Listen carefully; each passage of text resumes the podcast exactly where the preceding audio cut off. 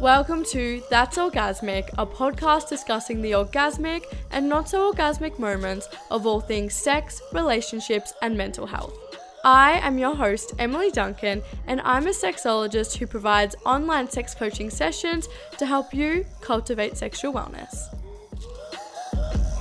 This podcast is being recorded on Wadawurrung land. We pay our respect to the traditional custodians of this country and elders past and present. We extend that respect to any First Nations, Aboriginal, and Torres Strait Islander people joining us today. Please enjoy this episode. So, I'm here with Hugh today, and I am super excited. So, welcome to That's Orgasmic. Thanks so much, Emily. Lovely to be here. Thanks for um, making the time to have me on the show. So, I'd first love to begin with, I guess, telling a bit about your background and your company, Drip. So, my name's Hugh Crothers. My pronouns are he and him. I'm based in uh, Melbourne or Naarm and uh, have, I'm the founder of a sexual wellbeing brand uh, called Drip. Uh, it's all uh, we make all our products here in Melbourne. We sort of sit in that you know more premium, considered ingredients and formulations um, around yeah things like packaging as well, and then we dermatologically test everything. Um, yeah, just trying to really elevate uh, the experience of products that people use uh, in the bedroom. Uh, we launched two years ago, so we launched in December of 2021 with products, um, and that has been a huge journey since. Uh, and in addition to the products under the brand Drip, we also have a content blog, uh, which is all community informed, called the Drip Feed, which we launched in July of 2021, so six months before the products. And on there, you can find free community informed content around uh, kink, sex, shame, um, fetish, uh, all sorts of different explorations, kind of like a, a you can't ask that of sex um, but not being informed by me, being informed by people in the community. So we go and speak specifically to uh, sex workers, sex therapists, sexologists, um, yeah, community members, artists, activists, and whoever, uh, mainly in the Australian community, uh, but also um, abroad. And then we also have uh, fortnightly or, or monthly playlists we release called Drip Mixes, which are playlists to have sex to. So you can follow us on Spotify um, uh, under Drip Sex and Intimacy. We release monthly playlists by DJs uh, to create sort of moments of intimacy or mood for people uh, that are all free as well. So essentially, we create the content and everything for free for everybody, um, which uh, the products then pay for um, the creation of all of that content because we obviously pay all of our contributors, but the community can access it for free. Kind of trying to be a bit of a, a love letter to my 18 year old self. So I came out, I'm 35 now. Um, I came out when I was 18, and I think. Uh, I think I was expecting um, a bit of an understanding or a Bible to land um, around how to have sex, and I really had no experience in that. And there was obviously a, a huge amount of shame uh, associated with gay sex um, because I'd grown up in, I don't know, middle class Australia in the sort of Howard era, which is probably before your time, Emily, because you're significantly younger than me. Um, but it was a pretty conservative time, pretty homophobic time. Um, the rhetoric around, uh, yeah, gay marriage or, um, yeah, even even sort of informed by the AIDS crisis uh, that was taking place in the sort of early 90s um, informed a lot of my access to sex education um, and yeah, just awareness around how to engage with people sexually, um, conversations of consent or um, of kink or yeah, interest. And I think queer communities are really good at teaching one another um, uh, a lot of this stuff.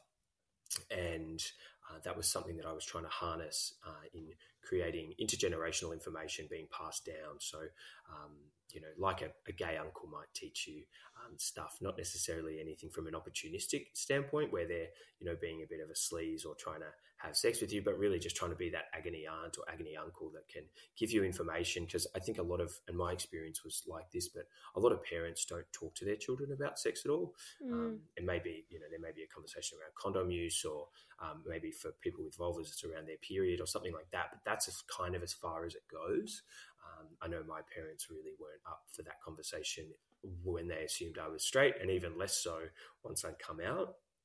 So we really wanted to create a, a website um, that did have that informed kind of content from community members um, that can be accessed um, for free. There are some existing resources in that space, but a lot of them do, particularly for queer related subject matters. They relate a lot to STIs, STDs, HIV, you know, the AIDS crisis, that sort of content. And I really wanted to move away from that. And that can be a part of the larger side and conversations about those things are really important. But I think we're trying to come at it from a sort of non biased, non government informed or policy informed perspective and just having a community resource that felt, you know, fun and easy to read and accessible. And that's what we were trying to create with the drip feed. Went yeah, think you, there. Sorry, no, no, that was that was amazing because I obviously like I've tried your products they're amazing. The especially the packaging too. Like it is beautiful packaging, and your oh, website. You. Like I loved going through and reading all of the articles because they were from such diverse writers, and they the way they can just articulate what they are talking about was just beautifully written. All of them, and it was nice to just see. I guess their perspectives and writing like that because I feel like you don't really come across it that often, to be honest. So that was great. Haven't checked out the Spotify playlist. That will be next. So we're doing that right after this and trying that out. Um, but yeah, I really appreciate you delving into that and especially sharing um, your coming out story and how that relates to then, I guess, how you've got to where you are today and building what you have. I'm intrigued, I guess, like at that time when you were uh, like, you know, 18, coming out, delving into queer sex, where, like, did you learn about queer sex? Were there any resources, or was mm. it having to learn from other people within the community?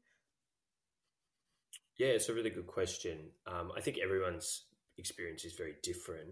Um, I had a very like privileged uh, coming out experience. I didn't get I don't know, kicked out of home or much adversity within my family. Um, uh, yeah, everyone was sort of like a little bit surprised, but not um, sort of upset or overly emotional or um, anything to make them do anything uh, sort of irrational. Um, I didn't have a religious upbringing or anything like that, so it wasn't like I was, I don't know, a, a large shame around the family, other than just like the standard amount of shame that a gay child bring a family in Australia uh, but it wasn't particularly um, bad. But something I was really aware of was the lack of um, sort of elders that were accessible in that space. Um, so for me, um, I probably was much more drawn um, to having sex with people who were kind of elders in the space.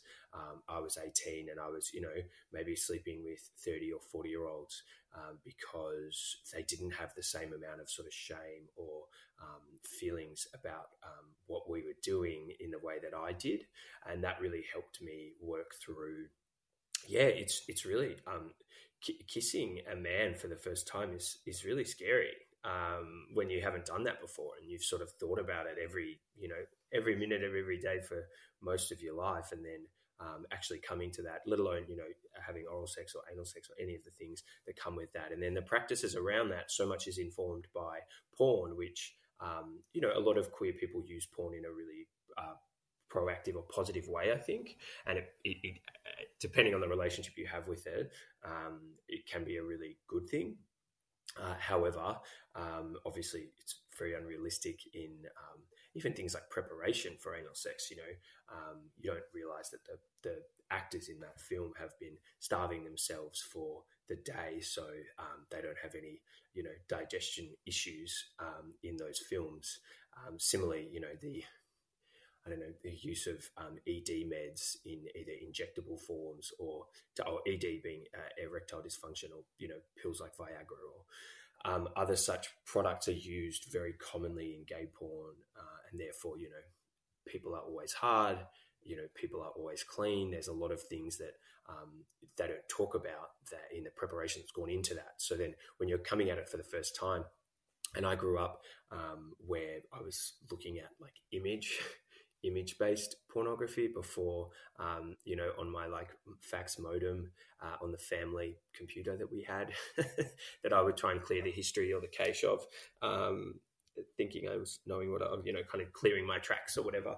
Um, so yeah, there was a real lack of, of, of information out there. The probably the one thing that I, and this is quite universal for a lot of gay men that are my age, but um, on SBS there was a show called Queer as Folk, which was on Monday nights at 9:45 um, for most of the early 2000s, and I would try and like sneak down into my basement and watch that um, on the screen, just because there was that was the only visual or um, understanding of any queer life that I could see. There wasn't, you know, we're talking before Instagram and TikTok and Twitter and, and everything that exists now in terms of visibility and access. There was just none of that. So growing up in the suburbs could feel incredibly isolating to be, um, you know, alone in your thoughts. And then even once I had come out and sort of announced this thing, um, there was a real, you know, oh, well, what now? Um, and I kind of described that those probably those first five years as being on a bit of a like yellow brick road where you know you're um, walking down it with a picnic basket uh, and you meet people along the way and you and they have picnic baskets on them as well. And um, you sit down and you open your picnic basket and you see you know what they've got in theirs and what you've got in yours and you sort of swap a couple of things. You try something with them for the first time that you may really really enjoy and you kind of adopt that and put it into your you know picnic basket or you just go oh that was not my vibe at all um, and you you know throw that out and then you move on to the next kind of person or experience or relationship or whatever. And as you kind of develop or go down this path over be it weeks or months or years depending on the person's appetite for that kind of exploration and growth you then sort of start to develop up what it is that you're into. Um, and that's a very common conversation for queer men to have with one another because there's an immediate conversation around consent that needs to take place that probably doesn't need to take place in the way that it does with straight people. Uh, and again, I've never um, I've never had sex with a woman, so I don't really know. I'm just making assumptions about what happens between straight people, but there is a very um, you know, in inverted commas, natural or regular way of, um, you know, a P in V sex with cis het people um, that can take place, and there doesn't really need to be a conversation. When with gay men, you automatically need to um, say, okay, cool, are you, you a top, uh, a bottom, are you verse, or are you a side? Uh, and those are the four sort of main roles that you can be very strict with, or you can be very fluid with, um, and depending on your mood or your, um, you know, physiological body, um, can sort of prefer one or, or multiple versions of that. Um, and those conversations take place really kind of naturally for gay men. Um, and uh, even in spaces where conversation doesn't take place, um, be it a sex on premise venue or maybe a cruising kind of uh, location, which I'm assuming you're across what both of those mm-hmm. things are. Emily, um, but in those in those moments, there's a, a, a consensual conversation that takes place that's non-verbal um, and is all about tone and reading each other's body language um, and yeah, th- those are all um, amazing privileges that gay men get or can have access to, should they choose to. Um, and they can be really educational spaces um, and experiences as well, where you're like, oh, okay, cool, I understand that that was something that I wasn't meant to do, or I shouldn't have, I, I, would have liked to have done more of that, or being able to communicate that without words um, is really um, unique as well. Anyway, I went on a bit of a tangent there. Um, I think yeah, your initial question um, was yeah, how we got, how did we get there? From uh, how did you learn about how to have queer sex? Right, right, right. So yeah, I guess it's um, through. To be honest, a lot of the time I was probably out drunk, um, you know, drinking cheap yeah. beer or I don't know, um, yeah, going out to nightclubs or bars. Um, I think the community, I mean, this was sort of in the early 2000s. App culture didn't really exist yet. So you weren't, you know, the gay bar was like a thriving environment. Um, when now I think a lot of people probably use apps um, and technology platforms for their, you know, seeking out partners. I wasn't, I didn't have that um, when I was growing up. So it was very much about going out so you could meet people to then, you know, have sex with. I think um, those weren't necessarily all the best experiences. Often, you know, being young, uh, you're probably a lot more vulnerable and inexperienced in those environments. You then drink a lot more because you're nervous or anxious or whatever. Um, and then that leads to like, yeah, I guess you can't give consent when you're intoxicated. So most of the experiences I probably had in that time were non-consensual because I was totally intoxicated. Um, and I didn't really have anyone telling me that that was unsafe or that maybe try something else. It was like, you know, get as um, kind of drunk as you can as quickly as possible and try and find, you know, and find someone to, you know, kiss on a dance floor that hopefully leads to, you know, having sex with them at some later point in the night. Um, which, yeah, those, I mean, those are sort of, uh, yeah, informing things, you know, decisions you make later, but they're probably, um, yeah, they're probably not the best experiences, which is why uh, the website that um, or the drip feed is really trying to, yeah, maybe guide people in a little bit of a in with a you know sober, um, uh, non-biased lens, trying to introduce the ideas of exploration or about certain sexual practices, which was something that, that just didn't exist when I was was growing up. So it didn't feel like there were many other options other than going, okay, cool, go to this bar, you know, drink, uh, drink this amount, and then kind of hope for the best, um, which is just a really bad way of going about um, things. But mm-hmm. that was mm-hmm. sort of the norm, I think. Yeah, and I still feel like it's somewhat of the norm still today. Even myself, all the beginning of like my queer journey, I was heavily intoxicated like I was so terrified mm. to have sex with a woman sober. I was like, I can't do that. I was like, absolutely not. Yeah. So it involved being intoxicated or going to a sex party and obviously it's BYO, getting really intoxicated. And. That I feel like is how a lot of queer people also you know do start out is you know getting intoxicated yeah. being in that scene and because it is also so much fun at the time when you are you know, feeling mm. liberated. Mm. And obviously, when you're intoxicated on drugs, you feel like a shell comes down and you can, you know, express yourself yeah. more within these spaces. Um, so I think it's a really common experience. So it's great that there are a lot more resources coming out to, I guess, guide us for, for those, you know, sober experiences and hopefully being able to learn mm. sober, not having to take those paths because they can be really harmful. And as you said, like there are times when you're like, I was absolutely obliterated. Like there's no way that was actually mm. consensual. Mm. Um, but it's a really yeah. messy area. And it's, I guess, I was having this conversation the other day with some friends who um, they're all hetero and not really across the queer community too much.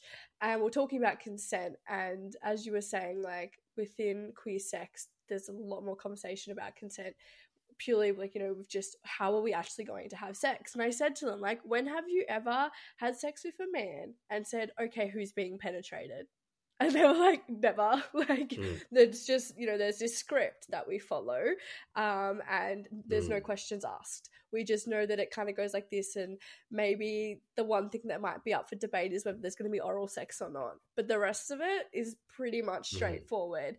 whereas when it comes to yeah, queer mm. sex you do have to ask so many more questions because everybody wants to have sex differently mm. Yeah, absolutely. Um, and I think, um, yeah, that also starts to inform the sort of partners that you choose because you obviously want someone to, you know, like the puzzle piece or the dovetail to work with what your um, interests are. Um, so yeah, that's a that's a privilege, I guess, um, in in being able to have those conversations. And um, I have, yeah, like I've got two straight older brothers who are both married with kids, and I don't know that they would have had any of those conversations with um, their partners or people over that period of, you know, over over their lives. Um, and we had the very same upbringing. We probably have, you know, very similar ideas around, um, yeah, the way we were raised or the education that we received in this space. You know, I feel very privileged to have experienced a lot more um, experiences of, of consent and um, and yeah, I guess what do you call that? Sex positivity or liberation, mm. or, um, whatever it is. Yeah, definitely. Now, I'd love to talk about your lubes at Drip. And one thing that I thought was interesting, which I didn't actually know, I guess, like the answer to myself because I hadn't have these com- hadn't had these conversations. But with the like cis hetero community, I feel like there's a lot of shame around using lube. Like, you know, they think that, you know, a vulva mm. should just lubricate and there can be that shame. Is that the same in the queer community? Not at all. I mean, obviously, there's no. Uh, so, firstly, I'm only talking about gay men, right? Because I don't mm-hmm. know. I've never had sex with two women, or um, yeah, I'll only speak about my experiences. But um, I think lube is a very normal, common thing. I think most, um, obviously, a, a, an anus is not self lubricating. Um, you can use spit, um, but spit also kind of runs out after a period of time, or it might it dries out as well. So I don't think I've ever been, oh, maybe it's I would say ninety five percent of my sexual experiences have lube has been available if not used. Um, so whether it be a hookup or um, a relationship or any of those situations, lube is very present, and there's no, there's definitely no shame around using it at all. Um, people have different um, preferences, I guess, in terms of um, the types of lube they use, but also the quantity or the amount. Some people prefer a much more friction or is frictitious a word, um, a much more friction experience. Um, I think it also depends on whether the partners are circumcised or uncircumcised, um, and that can also play into that with with men or with people with penises. Um, so yeah, I don't think I, I, was actually surprised and very inexperienced with vulvas and women, um, but I was very surprised that there was this um, layer of shame that a lot of people with vulvas experience when it comes to um, lube or comes to sex, and that there's an expectation. And I guess this is like a gross patriarchal societal expectation mm. or whatever that um, is just there where um, yeah there is a, a, degree of like arousal that takes place um, and that women would get wet um, i mean men some men uh, or some people with penises experience a similar thing with pre-cum um, in that some people, you know, kind of leak or, or I don't know, it just starts kind of flowing as soon as they're aroused. Um, maybe in a similar way with um, uh, people with vulvas, you don't need as much, or you can use that pre cum or whatever as the you know as a substitute of, of lube. But it's definitely not. Uh, there's no shame if someone doesn't pre cum. Uh, there's I've never been in a situation where people are um, I don't know, upset or um, uh, yeah, uh, disappointed by the partner who hasn't been able to, um, in inverted commas, self lubricate, um, or yeah, be that the, the, the, the passive or the active partner.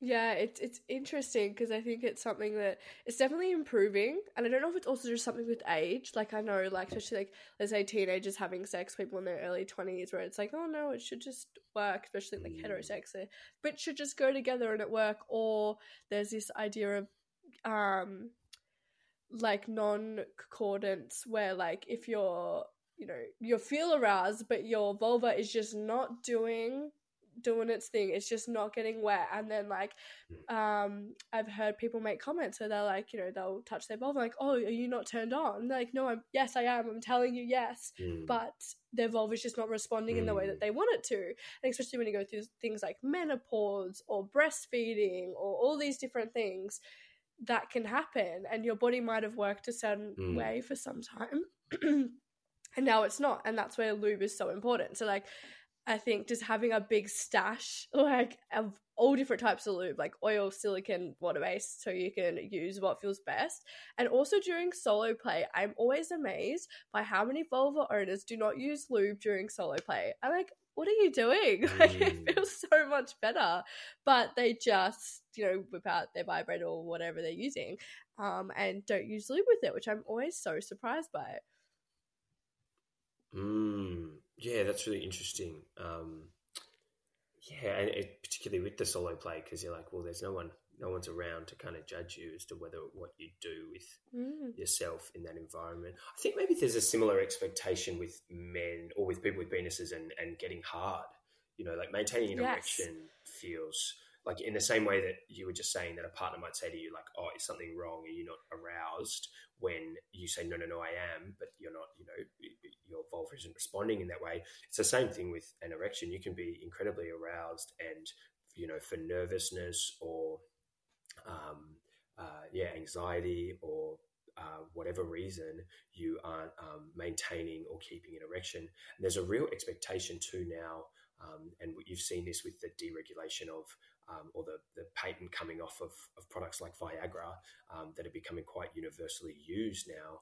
That um, a young, you know, young men who um, may be experiencing symptoms of erectile dysfunction are only experiencing it because they're say nervous or it's their first time mm-hmm. or they don't know the partner that they're with and they don't have that rapport or trust and um, however there is definitely an ex- from uh, chatting to people, and this hasn't been my experience because, um, again, haven't haven't had sex with women, but there's certainly an expectation that a lot of um, women in that cishet situation will will see that as a reflection of themselves or as a reflection yeah. of their partner and the, the, chemistry that they have. If that partner can't um, maintain an erection or you know um, uh, even orgasm, like there's an expectation that they you know you need to uh, start soft, get hard, um, you know, fuck for a period of time and not come, and then come and that finish.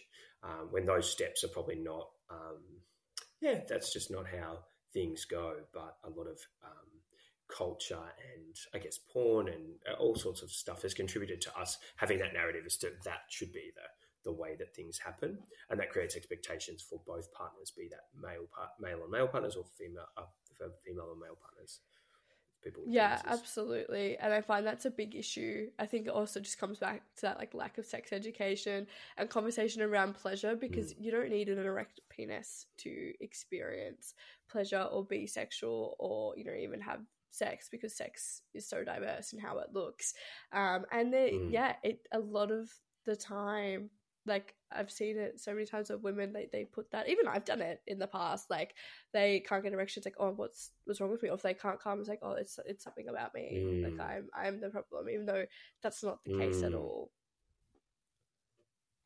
it's interesting though because that's really hard to um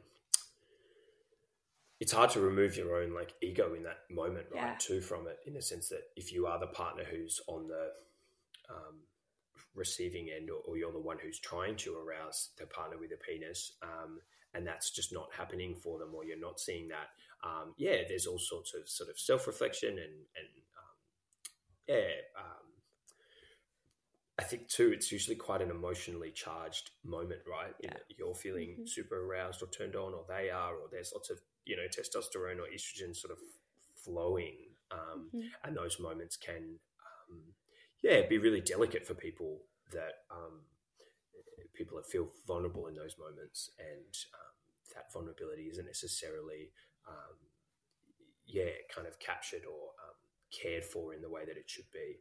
Um, with eh, particularly with anonymous type interactions, yeah, um, but even in longer term, you know, relationship type interactions as well. and the way we have sex seems to be changing so much in app pickup culture and um, the sort of transactional nature of it, and the the idea of people performing, um, uh, no matter what their anatomy, but they you know be it um, people with vulvas getting say wet in inverted commas, or people with penises getting hard and you know having an orgasm, or all these sorts of things um, are probably uh, things that are um, learnt and are practiced over time um, and practiced with you know people that you trust and people that maybe you love. Um, and now i feel like there's a new generation of people coming into these um, into this space um, that don't uh, that, that have a huge social expectations on them um, around that type of performance. And we're getting fed that in the media as well where you know it's not uncommon for there to be ed med ads during like the footy, for example, mm-hmm. which I don't know, a lot of young men are watching um, and expecting. Uh, they're talking about you know men's health and all of these kind of buzzwords that um, are starting to inform the psychology of how a man feels about himself um, as a young man um, or as a young person with a penis and how they should be performing um, when it comes to sex. And I think that it's interesting. Viagra as a drug was sort of developed up for people in their sort of 60s, 70s, you know, mm-hmm. people who um, are at the at the end of their sexual experiences and want to maintain um, that kind of sex. And there's a bodily function that no longer works in the same way it used to, um, and they want to get back to it working how it was. Uh, but in the last sort of decade or even two decades, that's really shifted to oh no, you should be taking it if you're 20 and nervous, or you should be taking it if you're you know um, experiencing any sort of symptoms of those types um, type of thing that's inhibiting you from having insertive penetrative sex um, when I don't think anyone's looking at, well, why is the individual not experiencing those types of erections? And it's not a physiological, well, most of the time it's not a physiological thing when a person's mm-hmm. that young because they still have plenty of testosterone, you know, pumping through their body. Um, it's actually got to do with more emotional stuff or stuff around um, trust or rapport or um, what, whatever it is. Um, and I don't, I think now we're not, um, yeah, the, the expectation of those um, types of sexual interactions have really changed. Um, and yeah, I feel like there's a generation of um, younger people with penises or men um, that experience that, and it's not necessarily spoken about um, at all, which is maybe similar to the conversation we were having about lube and people with vulvas. Yeah, absolutely, and I think it um, with the current medical system because they love to just put a band aid on things like, oh, here's a here's a pill, this will fix it. Um, and because a lot of, especially when it comes to just our, you know, our general GPs, they've had like not even a day on sex ed, and they, mm. you know, aren't even aware really of the psychological side of when it comes to erections. And I, I think it's really common where like, oh, here's this pill, it will fix it. This is easy um, instead of being like, all right, let's actually look at the root cause of this. And especially if they go and see somebody like a sexologist, sex therapist, they're going to have so many different conversations that it's not only going to help them with getting an erection, but you know the sex that they have in general and challenging everything that they've been taught to help them unlearn any misinformation um, and just there's just so many benefits to that um, so i yeah i just wish that i guess there was more conversations around yeah erections and what I guess mm. contributes to that and the different options that there are instead of just take this pill and then because that can exacerbate the problem in a way of if I don't have this pill with me, I'm not going to be able to get an erection, and then it's you know that psychological side is totally just becomes exacerbated. psychosomatic. Yep. Yeah, absolutely. Now I would love to know and talk about some of your orgasmic and not so orgasmic sexual experiences. I love talking about these juicy questions. So, first question I'd love to know about your most orgasmic experience.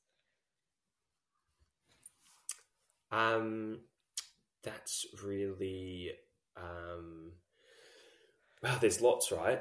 The, the one that comes to mind that has nothing to do with sex is I have a, um, and I've spoken to my GP about this, but I have an allergic reaction to sugar, like really mm-hmm. sweet things. Um, I get tingles in my forehead and down my back, and then my nipples go hard. So, and this has been since I was like a teenager. Um, but when I have like a really good dessert, like a lemon tart or like a lemon meringue pie or like a tiramisu or something that's like super sweet and rich. Um, I yeah, I get I get shivers all in my forehead or tingles, um, and then it goes down my spine, and then my nipples go hard, which my whole family know about, and we talk about. Like if we ever go out for dinner and we have dessert, they're like, "Hey, how's the dessert, Hugh?" And, and they'll look at my um look at my shirt, and usually I've got hard nipples, which is super super weird. Um, and I've talked to the doctor about it, trying to work out why or whatever. Anyway, apparently it's an allergic reaction. So that was the first. Um, that was probably the first one that comes to mind. It doesn't necessarily feel arousing, but it definitely is weirdly um, mm-hmm. like I don't know pleasurable, or it feels like my nipples yeah. are going hard, and I didn't really get to choose that. it's yeah. just like an intuitive response. Um, I think something that I really enjoy is um, a real diverse experience um, of uh, like sensorial experience. So mm-hmm. that can be really delicate, kind of tickle type touch, um, and then it can go into you know much um, sort of temperature related stuff around breath and um, closeness and then that can be you know go into like more pain type or you know higher tension type play as well and having all of that um, within the one experience and bouncing between that, like a bit of a pinball machine, I find to be, um, uh, you know, orgasmic. Um, and yeah, I really enjoy that um, kind of diversity within the one experience mm-hmm. where at times you're feeling kind of quite heightened at times you're feeling super super relaxed and mellow um, and that you can bounce between all of those in the same experience i find you know like a feather type touch all the way through to like um, you know much more inertia um, or um, pressure being applied in different circumstances. I find all of that wrapped into the kind of one. You get a lot, a lot of that type of experience when experiencing really good massage or erotic mm-hmm. massage. Um, I think that those types of um, yeah, depending on the practitioner and if they're really good, some of the best massages I've ever had have sort of gone that whole realm of like, you know, feeling tickles and tingles all the way through to sort of feeling um, a, a, degree of pain that, um, you know, or consensual uh, uh, amounts of pain. Yeah. Um, I find those experiences to be really embodied and um, uh, pleasurable.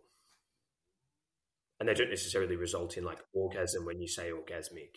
Mm, no, no. And like I just use orgasmic, not purely like for actual orgasms, but just, you know, embodying that like experience. Uh, but it was just making me think of I was watching a dominatrix once um, on spanking, and I then went and practiced it at home. But the going between having that like impact, but then lightly touching over where it has been impacted, mm. and that mm. the difference of those two sensations and obviously that light feeling afterwards feels so intense because you've just had this impact mm. um so that's yeah when you were talking about that that was the first thing that came to my mind and how good that feels mm. Yeah, definitely. And yeah, I mean, flogging or impact play uh, then sort of juxtaposed against um, super delicate light kind of um, practices and then bouncing between them, I think um, is a really, yeah, is something that, um, yeah, it kind of makes you feel like a little kid, right? Like you're sort of like yeah. excited and nervous about it all yeah. Um, at the same time. Which yeah. yeah. absolutely. Yeah. What about some things that make sex not so orgasmic? Do you have any turn offs or anything that you're just like, ah, not about that?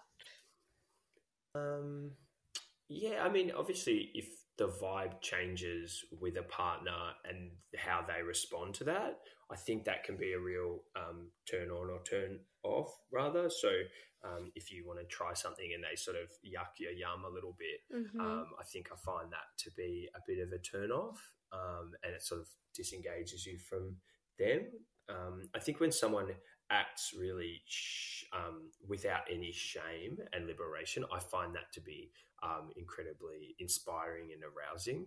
Um, I think that, uh, yeah, often a lot of gay men bring, you know, whatever experience they've had in their upbringing or the way they feel about themselves and their sexuality, um, that can really shine through. So when you are with someone who is incredibly liberated um, and doesn't feel, you know, shame or um, ickiness around any of the experiences that you're having together, I find that to be really um, inspiring or arousing. Yeah. Um, and yeah, the alternative of that, I guess, is um, when they do have all of that, then I find that to be, um, yeah, just a bit of a, a downer. Um, I think that where everyone is, the, the way that our society or um, the patriarchy works is that the default is to have shame around gay sex.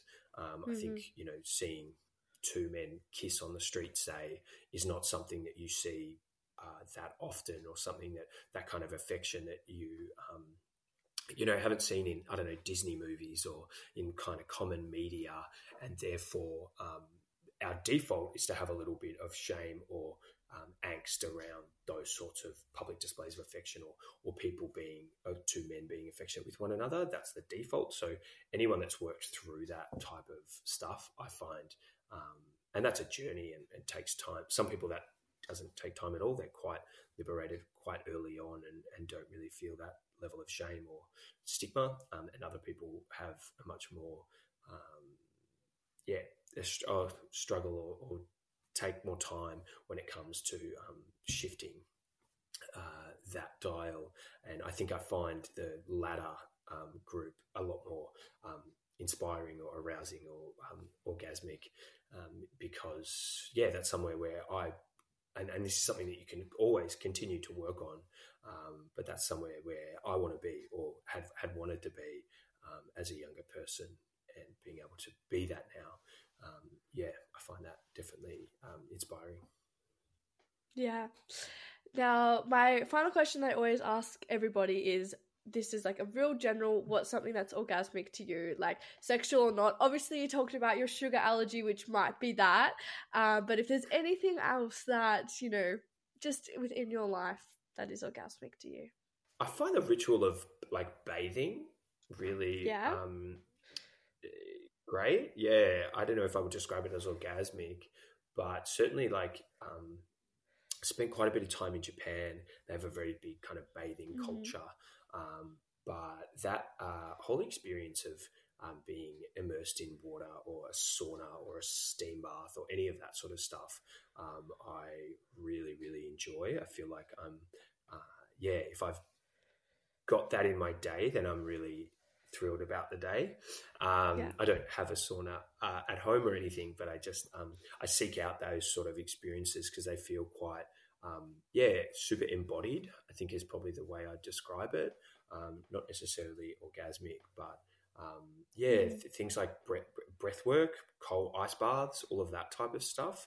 I'm a huge fan of um, and love that because it does, it sort of calms your central nervous system and you feel, um, yeah, quite like um, level or focused. yeah, which is probably what you're, yeah, what you're describing. What about yourself? Yeah. Do you have one? Um, oh, Emily? so many things. um, something that's orgasmic. I'm trying to think what's orgasmic to me at the moment. Last night, which was I did my first double cleansing with an oil cleanser first, and all of my like pores were like spotless afterwards and i was like oh my god this is amazing i was like how have i not done this before so that's probably the past 24 hours my most like orgasmic experience mm-hmm. that i've had because it changes honestly day to day and because i ask this question in every interview mm. it's just it's so diverse and i'm constantly even myself evolving in in what that is. Yeah great beautiful. Awesome so i'd love to know where can we find your content drip? Where do we go to get more yeah, um, I mean, Instagram is probably the most common uh, platform. We do get shadow banned and blocked on there a lot, yeah. uh, so you Same. might struggle to find us. But you can find us at drip d r i p feed f e e d all one word dot life l i f e uh, on Instagram, or you can find us at www.dripfeed.com.au or dot .life or for the website. Um, our products are available um, more and more available in pharmacies. Um, we're Amazing. slowly working out um, partners who um, are willing to yeah stock the range. So uh, in Queensland, uh, there's a pharmacy group called Chempro. We're available in all of their stores. Um, you can find us online on Chemist Warehouse's website. You can find us on our website, but then also adult retailers. Um, a shout out to a couple, um, Danish Blue in Melbourne, which is in St Kilda, South Melbourne, uh, uh, Eagle Leather in Abbotsford in Melbourne. Uh, if you're in Sydney, Pleasure Chest um, in Haymarket uh, in Sydney, uh, which is an amazing 24 hour store um, that never closes. It's open every day of the year. Uh, if you're looking for our products, I believe they do on lots of really good uh, sort of quick online delivery as well. Um, you can get us uh, in most Club X's, Sexyland, um, a couple of different of those, those sort of larger chains as well. Um, we also deliver from our website if people um, want to, um, yeah, buy online. Um, the content is all free. We release it um, sort of fortnightly, so usually a mix uh, once a month, and then a, a, piece of written content as well. Um, there's a whole backlog and archive of pieces you can read, and they're all informed by uh, community contributors. There's a contributor page as well if you ever want to access um, the services that people offer, so be it a sexologist or a therapist or a psychologist or academic, you can find their handles and everything on our website on the About page. Um, so that kind of provides people with another layer of resource if they're interested in, in engaging or learning more about this type of stuff. Yeah, amazing. And I'm so glad to hear that it's going into pharmacies because I hate how in like pharmacies and supermarkets, most of the lube have like glycerin or just some nasty things in there. So it's so nice to see that we're getting some good quality lubes in there. Yeah, I totally agree, Emily. It's um yeah, the options are just dire and it's weird that no one's find it strange that no one demands more of those Mm-hmm. environments. Like why do we just accept that, you know, you should use really yuck, sticky, tacky, gross products and that's what's kind of the standard when people have such high expectations of like their face cream or their hand Yeah. cream or whatever, Yeah. but then when it comes to lube, they don't. Um, anyway, Yeah. hopefully we're starting to change people's um, ideas of what that can be. Yeah, absolutely. Well, thank you so much for coming on. I've absolutely loved this conversation. Um, yeah, thank you, Emily, and congratulations on uh, what three years now of this podcast. Uh, it's I know what it's like to have to put content together, um, and it takes uh, yeah, it takes a long time and a lot of effort. So congratulations on um, yeah what you created.